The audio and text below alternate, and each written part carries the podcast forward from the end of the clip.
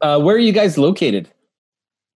Uh, I'm in Toronto. Yeah, we're in Toronto. Okay. Okay, good. I've been online all day and uh, I'm, I'm waiting. I know one call's in Germany. So I was like, what time is it there? it's crazy. Getting to be just a blur. It's like I did uh, three hour mentorship, three hours of mentorship sessions today. Plus, we did a session and uh, now uh, an interview, and it's crazy. nice. Truth, truth be told, we're actually in Sweden. We've just been practicing our Toronto accents as much as possible today before you got on. So there you go. Perfect. Hi, the following podcast is brought to you by Radical Road Brewery, the best craft beer in the heart of Leslieville. Find them at 1177 Queen Street East.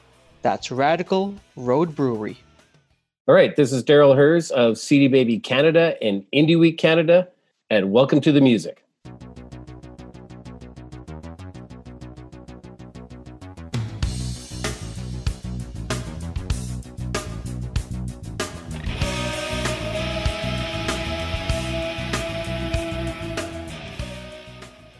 Welcome, welcome, welcome, welcome. Thanks for joining us, Daryl.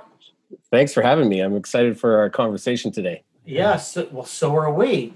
Um, you have been a busy guy since mid March, um, as has has has a, a, lot of people, but but especially you because um, it was interesting. You you canceled Indie Week right away in, in the springtime.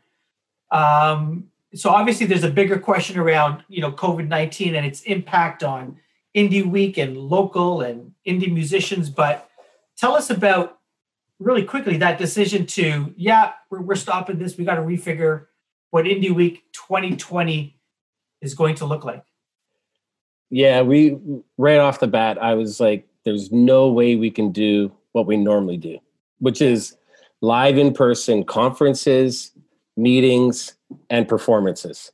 Uh, I just knew there's no way. And I didn't want to reschedule to reschedule to potentially reschedule, as I know some conferences have moved dates two to three times to end up just canceling flat out. Uh, we didn't want to do that. And basically, I would say probably about two months in, I started seeing how the music community was hurting. Uh, there's a lot of you know live music isn't happening. Musicians are hurting in, in that they're not touring. A yeah. lot there's a huge economic impact and a mental health impact on our community. So we did a total about about face and said let's do something. Let's like we have to uh, be part of the community moving forward and we want to be a positive member of the community and put out me- positive messages that there will be a light at the end of this tunnel and we're all in this together. Let's collaborate, let's communicate while it's happening so that we could hopefully make it a little bit easier for some people as they try to navigate this. Um, you know, and the other part is, is in Canada, you know, we're already known as Toronto is the center of the universe, of course, right?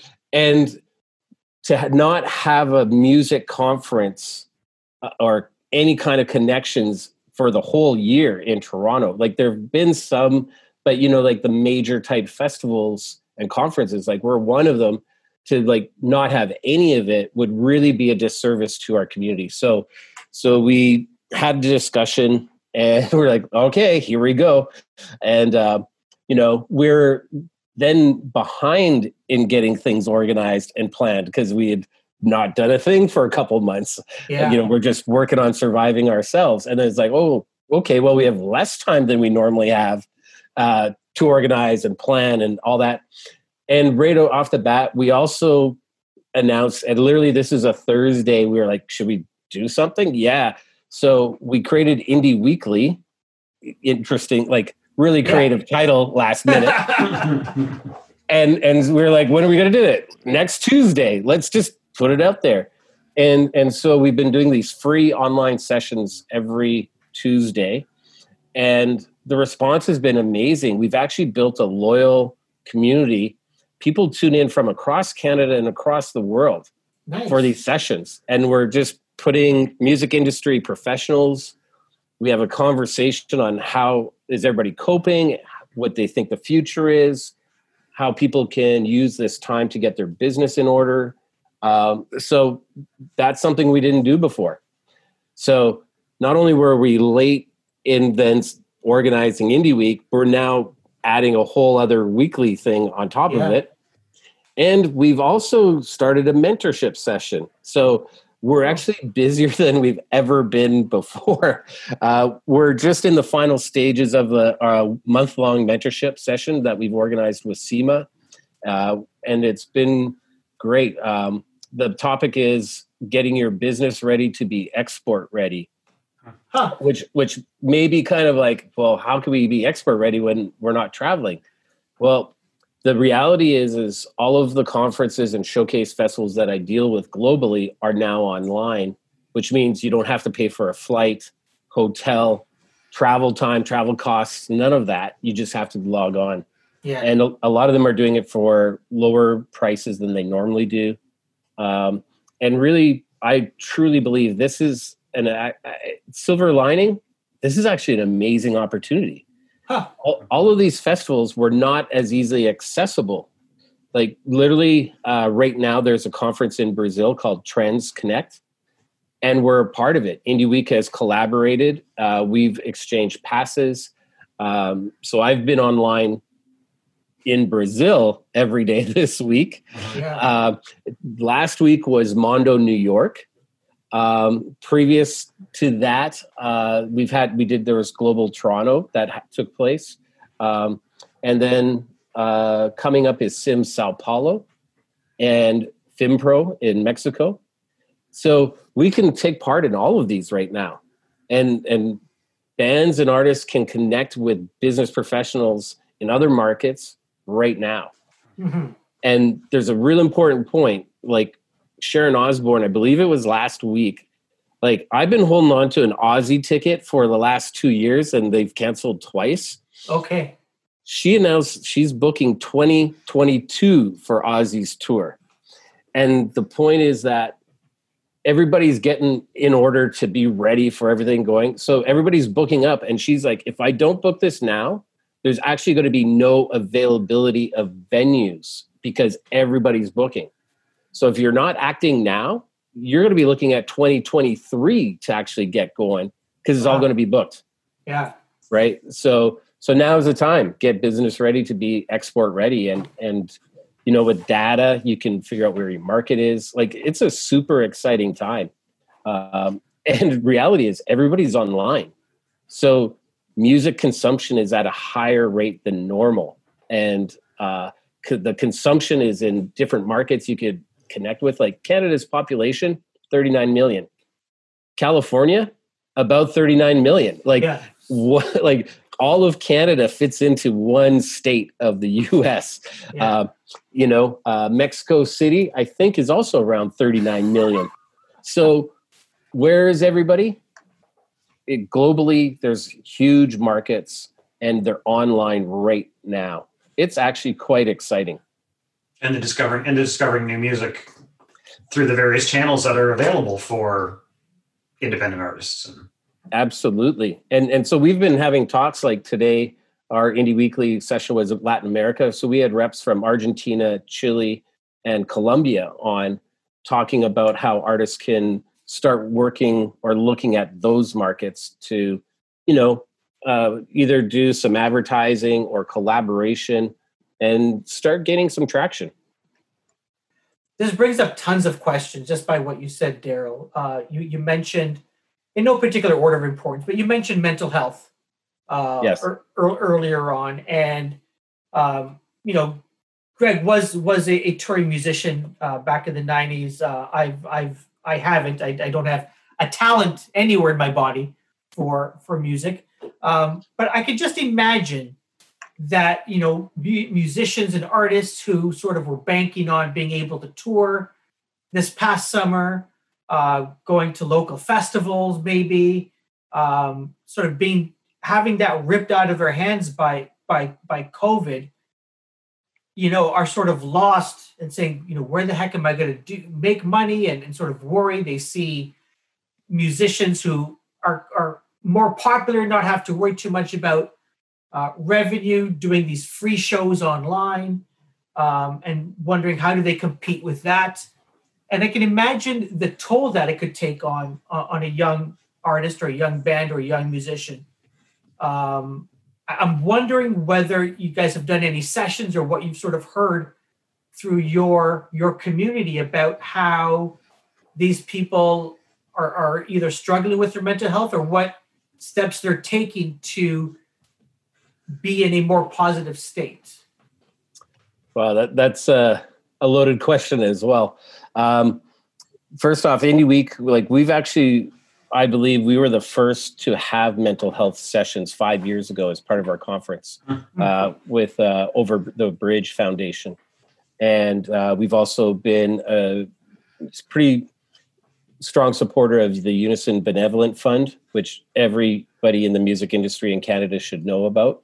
Uh, they're a fund that, if you're in the music industry and it doesn't matter at what capacity, you could literally work in the mail room at Universal Records, you qualify.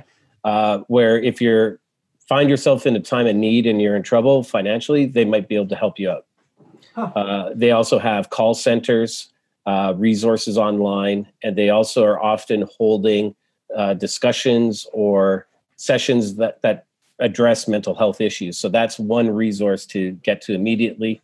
Uh, Over the Bridge, uh, Ace Piva is based in Hamilton, but has an online Facebook group and also a place to reach out to for resources. Um, it's been a strong thing, uh, strong topic for us. Um, you know, our second year of doing it, we had uh, the tour manager for Alice in Chains, who basically Alice in Chains is known for having issues, and like Layne Staley passed away from drug abuse. Um, so it's been an important thing, and and the reason why we're doing things this year is because we did see artists being affected, and we want to be a positive message. So uh, a big part is you know taking the time to log on to activities online, these conferences, and connecting. You know i've been getting such a positivity from it myself that you know while we're not being able to be in person we're still connecting. Like we're talking here right now.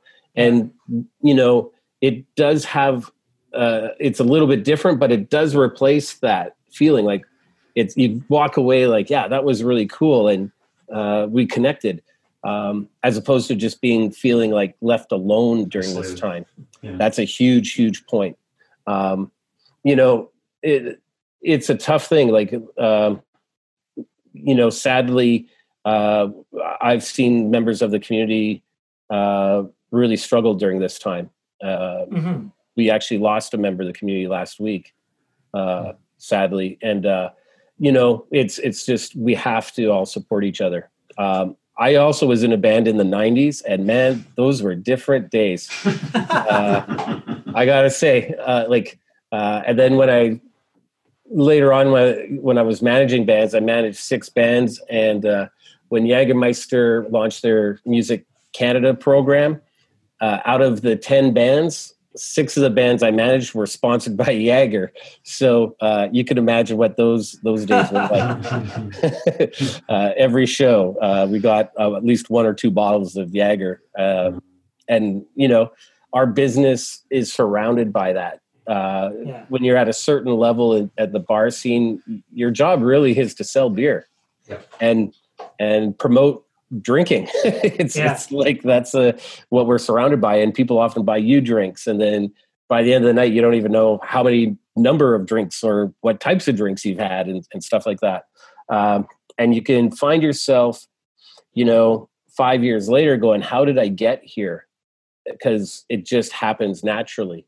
Uh, so there's a bit of a trap that's also part of our in- industry. So there's um, discussions to be had on what are the warning signs for yourself, but also your bandmates or people around you, mm. and and then what are maybe some of the actions that you can move towards. Uh, you know, assisting uh, before a problem really happens. Uh, so prevention is a big part of it. So um, it's a topic that could go endlessly Yeah. on, but it's it's uh, it is very important to us. Um, the question that I had, and Kareem touched on, and you touched on it earlier, is, um, and we're hearing this when we're talking to a lot of the independent and newer artists. Um, it's around the time that we're in right now, and um, Kareem mentioned about you know large artists, Coldplay can get on and they can do a show and really don't need to make money from it. Where young artists um, you know, it's become expected that they go on to Facebook, and then obviously Facebook shutting down the live rights coming up. But you know, I mean, on some platform, and just playing for essentially nothing. Or the other thing we're hearing is festivals are going, "Yeah, you can play for us. Oh, we're not going to pay you, or, Yeah. or maybe very little." So how do you how do you coach, you know, younger and more independent artists, particularly through this time? Um, two points I'd like to make. One, um, a big part of mental health issue I do believe is tech and social media. Um, you know, there was a system kind of in place when I played way back in the 90s. There's a C circuit, a B circuit, and an A circuit. You get an agent, you do this, you move up the ladder. Sometimes you play, you know, little tricks and games to get there. Like I remember uh, one time our band was opening for Trooper in uh, Medicine Hat, Alberta. And our agent's like, this is your chance to really get in with the manager of the bar. He really likes Black Crowes. You need to play Black Crowes. Well, we listened to it, and at the time, we're all like, nah, uh, we don't want to play it. So we just wrote it on our set list and faxed it in, but we never played it. And the very next day, our agent calls us like, man, the, the manager loved you guys, and thanks for playing that song. He really loved it. And like, yeah, we didn't even do that. So, yay. Uh, and we got booked back. So, so th- those are things that we could do. But now with social media and stuff, one, everybody's critically judged all the time. Not only by peers, but also in the business. It's like you don't have enough likes, you don't have enough followers, and it's shut down. Don't even talk to us. I've seen it happen. Like Hmm. uh, where it's like maybe a threshold is like 80,000 monthly listeners on Spotify. Don't even talk to us if you don't have that. Wow. That's the introduction. Um, or like how many subscriptions do you have on YouTube? You know, because companies want to know that they can leverage what you already have and build on that so that it'll be financially stable or sustainable. So artists, I believe, are feeling I'm not doing enough. I'm never finished. I, I'm chasing and chasing and chasing, and I think that that's a, a huge part on mental health. So uh, that's hopefully that covers that part of it. Uh, but how do we get around some of this? Education.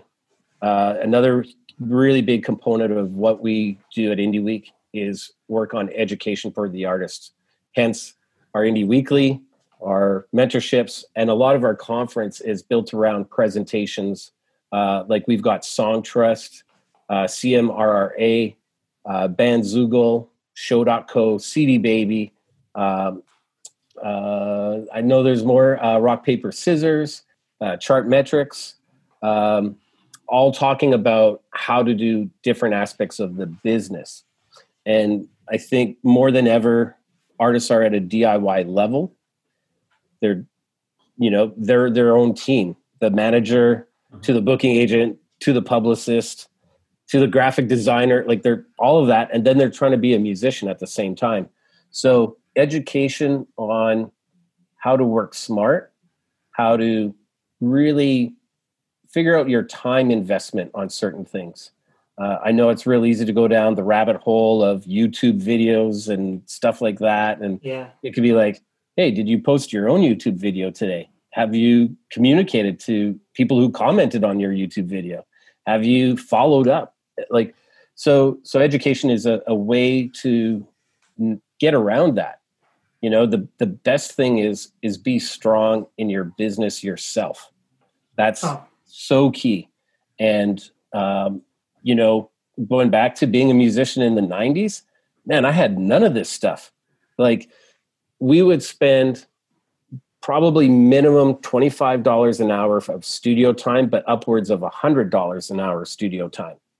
Then we have to mix and master. And mastering, I remember, was at a point thousand dollars a track. So if you're doing ten songs, that's ten thousand dollars just mastering, and then you get your design done, and then you actually manufacture and often to be like oh well if we get more it's cheaper. So let's spend more money. Yeah. and and then you're like okay cool. Well we just spent 25000 plus dollars. Radio won't play it much Oh, music geez. won't put a video and music stores rarely will carry independent music. That's what it was like in the 90s so just to get to the start you're like 25 grand in debt.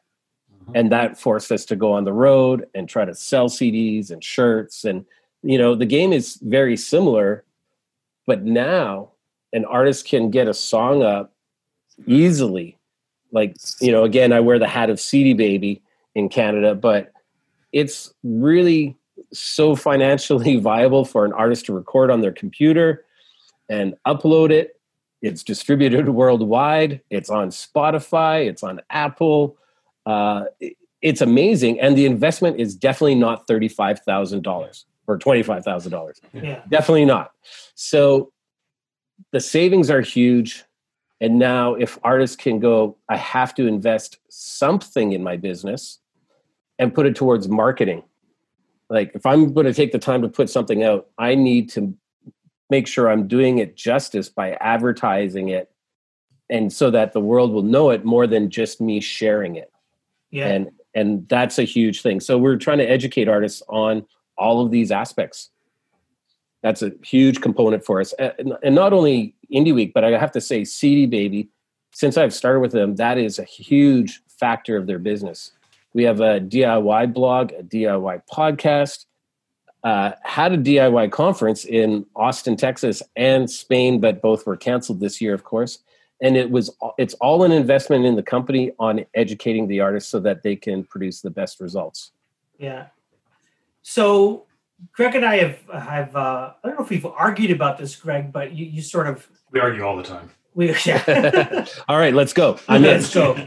so so Greg has Greg uh, opines that uh, Spotify is screwing the artist because they get paid. I don't know what Greg figured it out to point zero zero zero two. I think it was to earn, to earn minimum wage. To earn minimum wage, you needed six million spins a year. I think it was something like that. Does that make Yeah. sense? Yep uh, you could probably throw more zeros in there too at I. I just, I just, I just did the, I did the quick, I did the quick division. Is that it was actually Stephen Fearing who posted the numbers, so I just did a quick thing in my head, and it came out around there. I forget what it was. So so the question and and I didn't tell Greg at this time, but I was thinking, well, how much do artists make when a, when their song is played on radio? And you know what what's sort of the trade off between you know kids on Spotify versus back in the '90s when we were listening to Q107 or CFNY or or, or whatever the case may be. Uh, but I know you sort of talked about musicians should look holistically at at at their at, at music as more as, as a business and not sort of like like you said you don't just put something out and not worry about it um so so i'm wondering whether is spotify scamming artists and you know, whether you could land on either side of that debate but what can artists do because there's only one drake right Yeah, and uh, it's funny because I also teach uh, one day a week at uh, Harris Institute, and I get feedback from students. Like it's it's one way I keep in touch with the young kids, as we say. Yeah. You know, because you know I, I see there's almost three different generations going on right now. People my age and up, and then there's the really sort of like probably 12 years and younger. They've never been to a live show Yeah. or like we have right? Uh, and then the middle in between. They're the ones really messed up because they they they don't necessarily know what's happening. Like i'm i, I know what pre-internet was yes. right so if some people don't know what pre-internet was and they're like 25 30 right now they got to be struggling right Yeah. because it's all they know. Uh, but the younger generation, like uh, you know, kids like my girlfriend's kids, they've been watching concerts on Fortnite that are Yes. 20, 25 minutes long. Uh, they watched one with Diplo and five guests. Somehow he squeezed five guests in like 20 minutes because songs are like two minutes long. And uh, more than 2 million people tuned in. Right. So here, here's the thing. And my background is also digital. So I've like since 97, I've been self employed completely. Uh, and I've got a digital background in desktop publishing, doing websites. I worked for Live Nation for eight years. Uh, I launched VIP Nation for them. I did all the front end design and programming and all this kind of stuff. So I kind of get the digital space. And there's a thing that, and I'll, I'll kind of quote two people, Yeah. right? Tim Berners Lee, he's the guy who created the internet or the World Wide Web as we know it.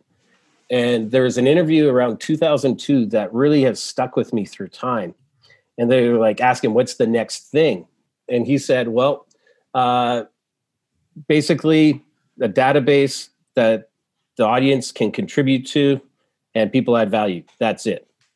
And if you think of it, if nobody logged in and created a membership on Facebook, it would literally just be a logo and a blue bar. All content is what we've given to it. Yeah. If you think about YouTube, it would be a red bar and a logo and nothing. So, and all of this, LinkedIn, Twitter, Twitch, all of Yeah. this is stuff that we've contributed to it. And then you go, okay, well, to watch YouTube, how much does it cost me? Nothing. For me to create a Facebook account, how much did it cost me? Oh, yeah, nothing. Uh, LinkedIn, nothing, and so on. So the people add value. The only way that they've been, those models have been able to monetize is when they've hit a critical level of number of users. So, and I remember the internet previous to that, where we called it the walled garden, where people were like, oh, glory days of internet. This is going to be amazing. I'm going to put my stuff up and sell it. You can't see it unless you log in yeah. right? And like people are like, I don't want to create an account to just see your stuff that I might possibly be interested that I don't give a shit about right now. So nobody bought into that. Web crashed, and it was other factors for it to crash, but that was a big part of it. People would invest like twenty thousand dollars in a four-page website and not sell a thing. These other models were like, let's just make it free for everybody. Let's get millions of people signed up. And if we can make like a dollar per person, we're good. So that's the one quote people add value. And I think often people are putting up walls to the content and not exposing themselves to enough people. Right now, the second quote is from Will I Am from Black Eyed Peas. There's a video, I don't know if it's still up, and you know, I watched it many times, and he's like, music was never meant to make money. Right. And when you try to put the focus on making money from just music, you're most likely going to fail. And he goes, if you think of the hip hop artist that has the most money, and at that time it was Dr. Dre. Why? Because of headphones. Right? And music publishing, the term comes from the times where music sold sheet music. Right? And and so publishing comes from something more physical often. That's where the money is, you know, uh, and so on. So it's a lot about really the music as a platform to expose yourself to lots of people and often like even prior to covid people are saying the money's in touring well, Yeah. why? Because of people. If there was no people coming to shows there's no money. Right? And we're the other part is that people think like they try to think music is like every other business when we're really a percentage based business. Right? When we build a team around an artist you have an agent how do they get paid? A percentage of ticket sales. If you put a manager on they get a percentage of what the artist makes and so on right so you got to build the pie and you've got all these pieces of the pie that you have to pay out percentages to but it only matters if you have people Huh. right so when you're getting to the spotify part you know, the reality is it's kind of like the new radio and never before have people had access to get their music heard globally like through Spotify. And when that takes place, uh, people are trying to make money from it. And I'm like, and I'm not defending Spotify because I do believe that they should increase rates that their payouts to artists are. But how do they make their money when they launched? Because remember, all these platforms like Facebook was in a lot of trouble for many years until they could figure out advertising. And advertising wouldn't make sense if they didn't have enough people. Yeah. Same with Twitter and all these platforms, right? So they had to do all these things to get people, get tons of people using it to make the advertising generate income. So when Spotify launched, they had nothing, right? Yeah. And they were able to go to record labels and say, here's the deal. And record labels looked at them and kind of were like, well, you got nothing, so sure. And so that's how the bad deal started is that is like record labels like, yeah, well, no one else is doing what you're doing, so sure. And it might not last and it might not take off, so sure, we'll take a chance with it. And that's how a bad deal gets signed. And it's very similar to a, a young artist doing a really bad record deal because they don't have any leverage. Right? So that's how that's that deal happened. And, and at the time you got to go, well, how is Spotify making money? $10 a month per user and that user may listen to 300 songs. So if you take that $10 and chopped it up into 300 pieces, but there has to be a percentage that pays the security of the platform, the insurance of the platform, the running of the platform, the programmers, and they probably want to make a bit of profit after that too. Yeah. So now we're dealing with $10, chop it down to probably 40% to go out to how many songs that user listened to. And you go, hmm, there's not much left actually. yeah. But but now with advertising and all these other kind of subscription type platforms and stuff, they've learned to make money because they've got the users. And now they're in control because they go, well, you could just leave. And of course, when you have people, you don't want to leave. You don't want to leave. Yeah. Right. So if there's ways artists can use it to leverage audience growth because people add value, but then direct them to where they make money, maybe selling merch on their website. Uh, when touring was in place, selling tickets. Um, you know, there, there's lots of ways. And the big part I would say is users need to get savvy or artists need to get savvy and really get on top of the like what data is telling them you know like if the data is saying your audience is in Germany, start marketing in Germany. Start looking at how do we tour Germany or how do we get into that market. Um, you know, uh, the, that's where those tools did not exist for me at all. and you know, I would have welcomed that. Like otherwise, we just booked tours and like got in a bus or a van and traveled, and it was uh, roulette whether people were there or not. Sometimes, and it cost a lot to go across Canada. Uh, you know, I tour managed one band. It cost like 25 grand to go across Canada. Uh, luckily, we had some really good shows and good agents, but uh, that's a costly investment. So, long answer, I know, but uh, hopefully it kind of puts things in perspective. Well, it's funny because we had, and I can't remember whether it was Story or Roman. I think it was Story who, when we closed off and asked how people could keep in touch with her, she said eh, the number one thing was and sign up for my email list. And it's like, as marketers, we're like, that's awesome. There's there's your data, right? And and, and I'm not talking the, the the the data in terms of the listens, but you own that email. You know, on Facebook, you don't own that like. That's right. On Spotify, you don't own that play. Yeah, and it's it's you put a you, that's an amazing point. Like I've had this argument with people lots of times at Harris. I teach how to do websites, how to do WordPress for our websites, and people like, should I even have a website anymore? Should I just put it on Facebook? I'm like, you know, you don't own anything that you put up on Facebook. Like the second you put it up, it's like theirs. And like, oh, but it's my page. I'm like, cool. How much do you pay for that page? Nothing Oh, well, I guess you don't really own it then, do you? Because they could shut you down like in a second and you've got nothing to to claim, right? and and uh, I saw a video fairly recently because there are talks about Facebook Mhm. shutting down Yep. streaming and all this stuff. Um, you know, a video talked about is like, well, that's what you have your website for. You put all your assets that you own on the thing that you own, and you direct use all these other platforms to direct people to the thing you own, and you try to monetize that because you own it. Uh, and if you're collecting data, then you know who's been there, and you can hit them up with ads and all this kind of stuff.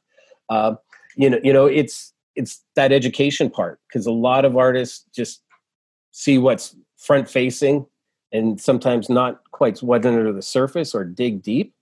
And you know, it's actually an amazing time. Like Mhm. it's really amazing. Um, you could literally realize that someone in Lithuania loves your band and they could become a super fan and they could tell 10 people. Great. But could you find one person like that in 10 countries? And when you're doing stuff online, that's like 100 people showing up. A lot of artists have a hard time getting 100 people to their local venue. Yeah. So I think this is actually super amazing. And what if everybody just paid 10 bucks? Mhm. That's a thousand bucks online. That that could happen, right? So um, you know, during this time, we're all kind of providing content creators. And are you providing good con- content that people care about? You know, um, there's it to be blunt. Uh, you know, we're in an age where nobody gives a shit. That's just it. And and Yeah. when you can embrace that, like I, I preach that almost, and people are like, yeah, but uh, my stuff, and I'm like, yeah, you care, nobody else cares, and the point is, the the barrier is, can you get it so other people care, right? Don't assume that they do, don't expect that they do, and and I think part, you know, tying it with mental health is like nobody cares about my stuff or I'm not getting the results. I go on the aspect of nobody gives a shit about what I'm doing. Period. No, like, hey, I didn't get enough likes. Who cares? Because I know they don't care. yeah. But when it's like, wow, we got hundred likes on that post, and like that's really cool. How can we utilize that and turn that to two hundred? Now, let- hmm. like let's let's actually look at it for what it is. And as an artist, like I'll, in real world, like I'll give you an example. I managed a, an artist that they would draw 150 people to the horseshoe. Horseshoe holds 450. So when you fill it with 150, nobody gives a shit because it's still not even 50% capacity. But we took that artist, and this is uh, when Cameron House had 45 capacity in the back room. We took them there. So that's 30% of what they normally bring out. And we sold that out in like 10 minutes. Right. And the funny part is USS, their first iteration, they're called Team of Captains. That was their first show as the opening band that night. Um, but yeah, we sold out in like 10 minutes. And I was like, this works. So I, another band I worked with also had 150 people at Horseshoe. We did the same thing. And the difference is, is we did two shows in one night. So when the first one sold out, we added a second show. So, and it's $10. So basically they made $900 plus merch sales. So in one night in the smallest venue in the city, they walked away with 1200 bucks. And we didn't need an opening band. So we didn't share anything. They didn't have to share sound checks. So the sound was their sound and it sounded great. It was the mo- easy, easiest show that we did. So then I'm thinking, well, online, can we do shows at 45 capacity? Like, can we limit tickets? Like, instead of going, we have tickets on sale endlessly because online we could have as many. How about we say, I I can only sell 30 tickets to this Exclusive. Yeah. exclusive, Yeah. right? And then it's like, make it a thing. And VIP, now it's easy to talk like this. Like, imagine talking with the lead singer of the band, and we could take a selfie and post it on social, and and we could do a shirt, and and all this kind of stuff. So so there's actually lots of ways to leverage this. You just got to think, how do we how do we make it really sizzle? And and there's lots of ways. That's interesting. It's almost I was reading a, a book about the tragically hip uh, not too long ago, and I think Jake Gold talked about utilizing a very similar model for for the tragically hip, saying you know he purposely kept them in venues that he knew they could sell out because he knew there was value in selling out and creating that buzz. Yeah, all the bands I've worked with, I've really just sort of said you have to sell out every single show, period, for anybody to give a shit. Yeah. And if you aren't selling out, you're playing too big of a venue. And selling out doesn't mean you have to sell all the tickets. You know, uh, a band I worked with that had moved from Saskatchewan to Toronto knew zero people in Toronto, like not one person. They, well, me, that's it. and, and, uh, I took them out and we were at the Bovine and I, Daryl's the owner there and I introduced them. I said, Hey, this is the band that's going to sell your bar out in October. And I think it was like May. And so I created a kind of a system and it's all numbers and math and it works a hundred percent of the time. And so introducing a new band to a market live, uh, you play a venue that you know you can create a guest list that's going to fill the room. Because if you're a new band, you're going to have more impact if it's full than half full. Like, who the hell are these guys? Never heard of them. And they're filling the room. That's all said, why? How come? Oh, now I give a shit. Yeah. So, um, so the math is this, and it works every time. This is a secret, so I'm sharing it here. All right. Is um, okay. So bovine holds say 200 people. Only 30 percent of people on a guest list actually show up. So even when you knowing the, like sales of tickets, there's still 10% of tickets that people just don't show, even if they bought tickets for. Huh. So as a guest list, 30% shows up. So that means you need three times capacity on the guest list. So we had to have a 600 person guest list. And these people knew me in Toronto, and that's it. Now, most people won't say, yes, sure, I'll come see a band that I don't know about. So we had to ask double that. So they, I put the number down. They needed to talk to 1,200 people to get 600 people to say, yes, I will come, to actually have only 200 come. So 1,200 people to talk to to only get 200. But who cares because it's full? Yeah.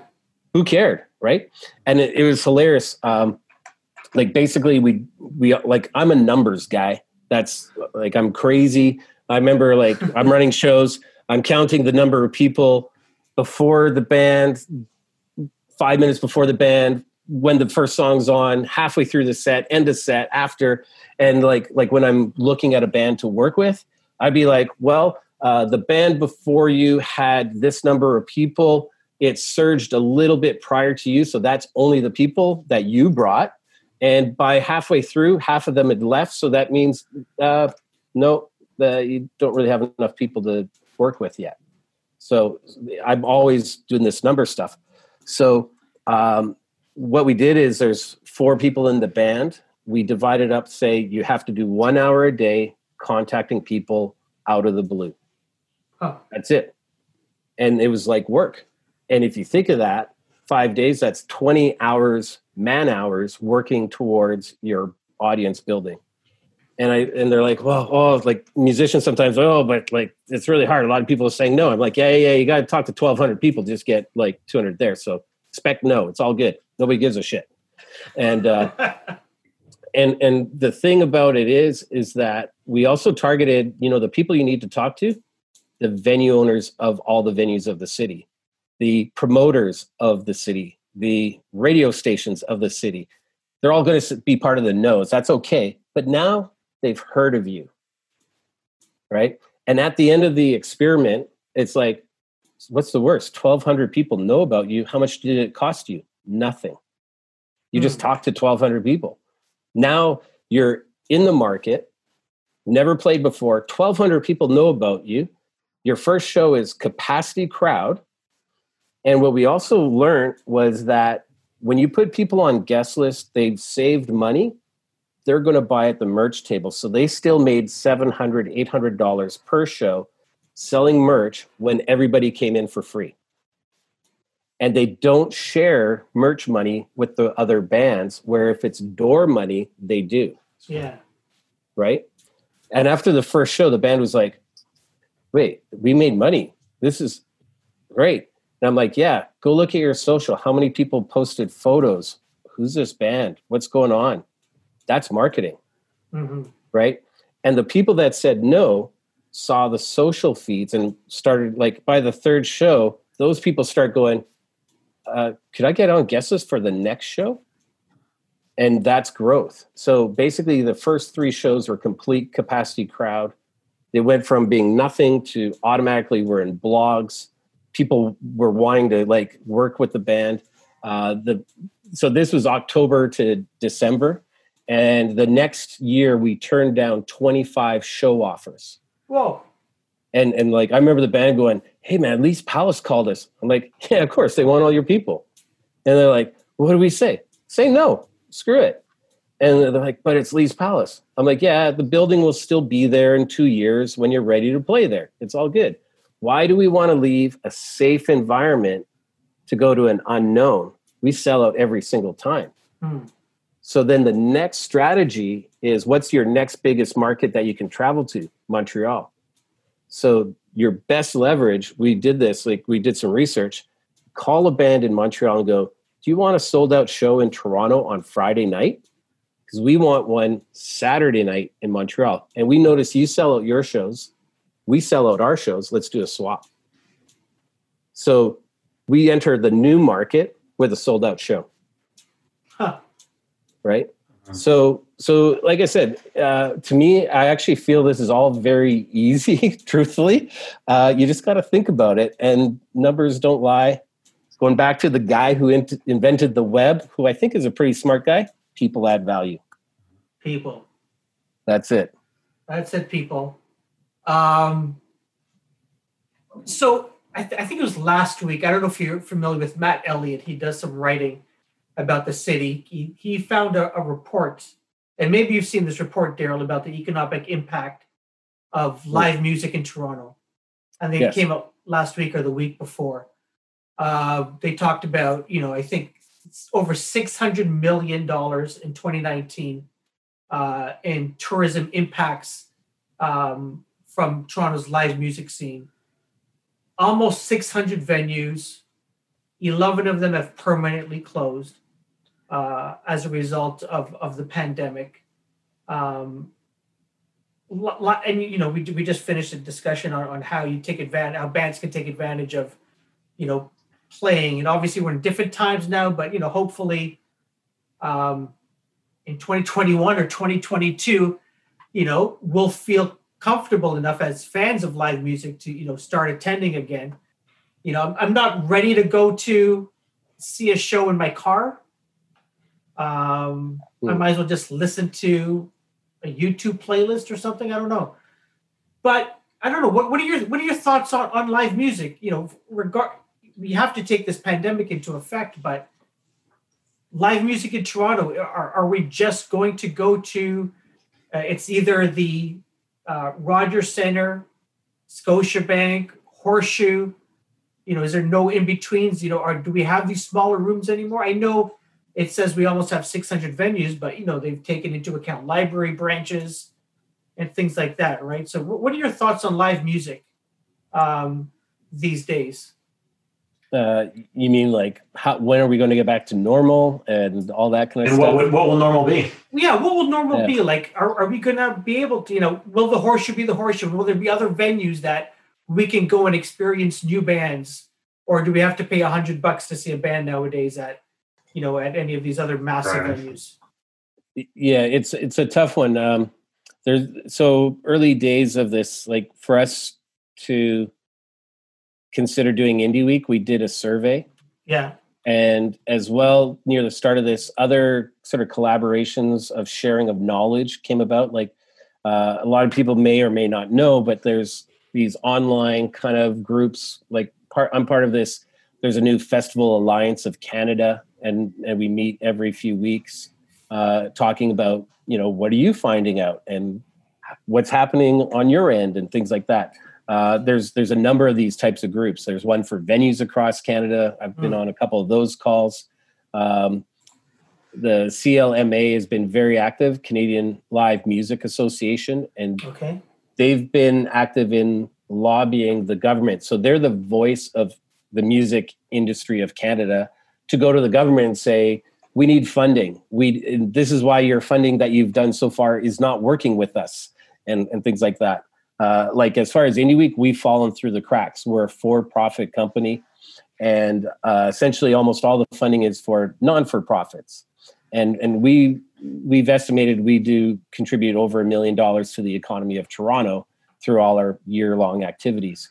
Um, and and then there's one new fund for festivals, and uh, it's for festivals that take place August this year yeah. to March next year. And I'm like, wait, how do we have a festival right now? We can't have a festival right now. How are you, you're giving funding to festivals that can't have festivals? And I'm like, but we're normally a festival and we're going online for a conference and educating and positive. In that grant, there's like ineligible costs, conferencing, mentorships, meetings, all the activities we're doing is not eligible for funding for festivals to be resilient during COVID. So, so mm-hmm. we've fallen through the cracks everywhere, and thankfully, uh, we've had sponsors that have come on board and have, and have been very supportive. Now, we did these we did these surveys, and some of these other sort of groups did surveys. And one thing that it was telling is that about 55, 60% of the people we surveyed said that when it's when we're told it is safe, people are not confident enough to go to live music for six months. So if they said tomorrow, we're all good, live music open, a lot of people said they're not even going to show up for six months hmm. because they don't trust it. Uh, so if we say we're going to be locked down till April next year, there's a good chance people might not show up like they used to for six months after that. The fall. Yeah. And and and so, you know, live music venues and event planners were different than restaurants and bars mm. uh, to a degree. Uh, you know, when I'm planning an event and I'm looking at a venue, uh, when I'm walking around, I'm like, mm, fire hazard. Uh, that somebody could get injured. We're going to need more security here. Like, like we're like all about the safety of everybody first. Yeah. And when you're a small venue, a lot of them have stayed closed, not only because of the financial aspect, but also the safety aspect. You know, I live on King Street, and literally right before this call, I'm walking down the street. A restaurant posted, uh, "Our patio is closed because a staff member has been tested positive," and that's the fifth bar restaurant on King Street. Wow, that has had cases of COVID in the last few weeks. Uh, you know, uh, so I wouldn't be too positive about opening a, an establishment to people right now. Yeah. Uh, and and so, how will it look? We have to change. You know, yeah. um, at the start of all this, I was kind of comparing it to SARS. I remember SARS is like also kind of a pandemic, not at this scale, but it went away. Yeah. Right and we got back to normal eventually. Um, but I feel this is more like a 9 11 where the world has changed. The impact of this is yeah. global.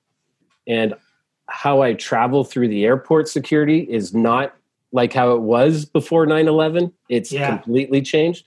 Uh, so I think that that's what's going to happen here. There's got to be, there's probably going to be some more on site testing to ha- allow access to some locations. Um, the online is happening. Like there's going to be, I think, more and more hybrid type events. Um, and if people, I think, were really tuning in, and I think like Live Nation is really smart. Um, you know, the last, I'd say, even prior to COVID, I've been sort of saying live music's where it's at, but it's actually in a lot of trouble. And and I think this is giving even more light to it. Like yeah. if you look at Pollstar numbers, the top 10 grossing artists is like uh, the Eagles, ACDC, U2, Madonna, Elton John. There's a Bruno Mars in there and maybe an Adele. Uh, but top 10, the performers are a generation that probably aren't going to be touring as much in 10 years. And it goes from like really high millions of dollars at the top, like say 700 million is the top earner. But when you get down to position five and six, we're down to like 40 million. That's a huge difference. Imagine if all of that goes away. That's a loss. And the the new generation just doesn't have the number of artists to fill stadiums, right? Yeah. And now we're like, whoa, we can't even fill venues like we normally do because of all this. So where do we go? We go online, uh, huh. and and I look at um, UFC as a viable type of model in moving forward, where they'll do a week long promotion locally. You know, like here's the at the gym, here's a press conference, here's all this stuff, uh, and then it's it's a live in person event, but the rest is pay per view.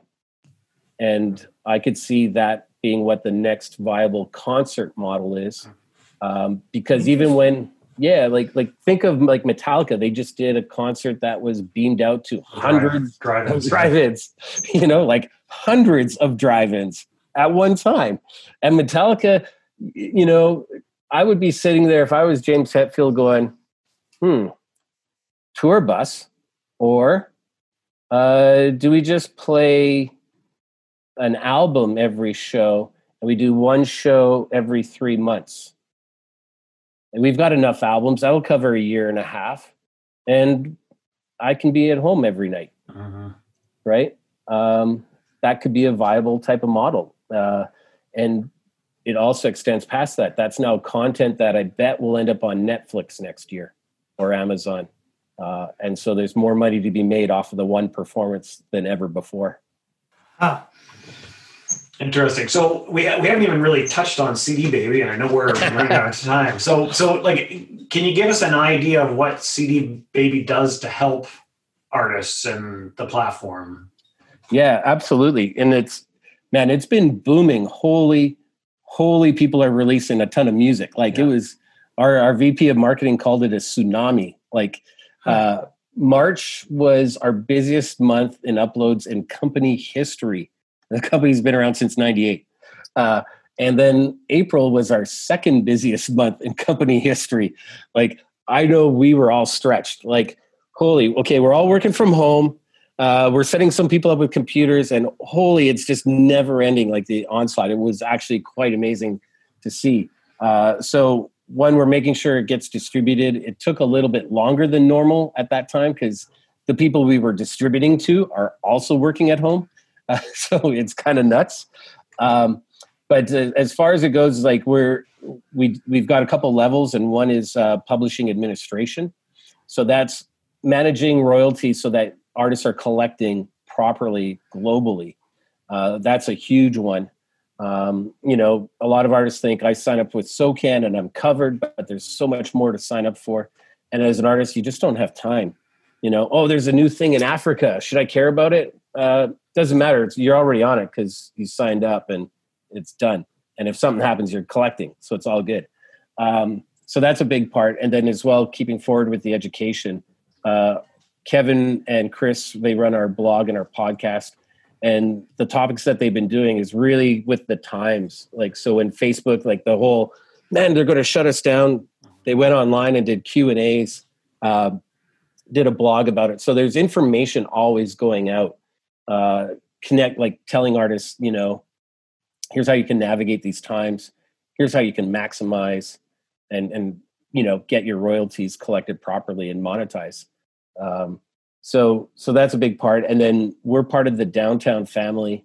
Uh, so our sister brands is show.co which is marketing adrev which is re- revenue collections on youtube and monetization there. Um, Soundrop is a distribution service for covers which was really big right now. So i've directed some artists there. Uh, it's free to distribute. They just take a small percentage. You just 10 bucks for the licensing of the cover. And uh, if it's available. And uh, a lot of bands are doing covers these days. So i was like why not yes, put this up? You never know. Um, i got to put a shout out to mikey and his uke. He does a ukulele uh, he did a hundred songs in a hundred days on his ukulele on facebook That's how he Wow. coped with quarantine. So we talked about it, and now he's got a YouTube channel called Mikey and his Uke. He in a couple months he's got almost four thousand subscribers already, and he's doing videos. It started off as punk songs on his ukulele, which was kind of the cool catch, but now he's got members of Offspring, uh, Millencolin, um, uh, Goldfinger, uh, all these real classic punk artists collaborating and doing covers, and it's on his YouTube channel, and he's getting thousands of views. It's freaking amazing. Alan That's Cross awesome. talked about him the, the other day, you know, and and that came out of an idea that didn't exist before COVID, Huh. right? So so the other part is part of my role. I talk about education, but when I see artists doing certain things, I sometimes will reach out and go, "Hey, maybe try this," and try to give a bit of guidance uh, through this time. Nice. So, yeah, Nice. it's pretty amazing. That's cool. Um, so one of the questions we'd like to ask before we wrap it up is, what are you listening to lately? What's in your earbuds? Oh man, uh, everything comes my way. Um, there's a, there's a lot of indigenous artists that are really great. I gotta say, uh, Midnight Shine Yes. Mm. is is awesome. Uh, they just did a, a cover of uh, Grace Too, Tragically Hip. Um, Twin Flames, another indigenous artist. Last year they had a song called Human that was the UNESCO Year of the Indigenous Voice song. okay. Um, so that's pretty awesome. Um, Gabriella B, we just released. Uh, she's a really young artist, millions of views on YouTube, and uh, song just came out last week. Uh, new Walk Off the Earth is coming out. Um, yeah, it's it's uh, just surrounded by music. It's it's been great. That's awesome. That is awesome.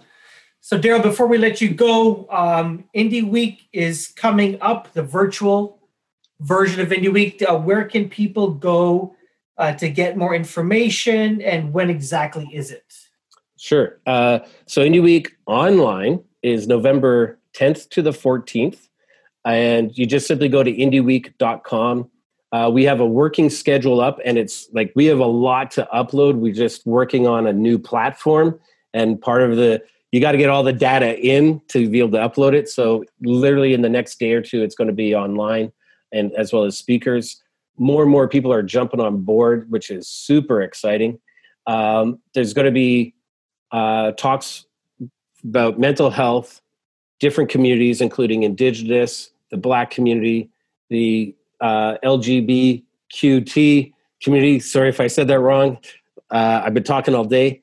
Uh, we're talking about mental health, connections with international delegates, and actually putting them together for B2B meetings.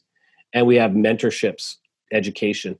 Uh, and uh, Martin Atkins is one of our key speakers. He's been with us for the last few years. Uh, if you don't know Martin, uh, he's played with uh, Nine Inch Nails, Ministry, Public Image Limited, uh, Pigface, tons of artists, and, and he's written books like Tour Smart.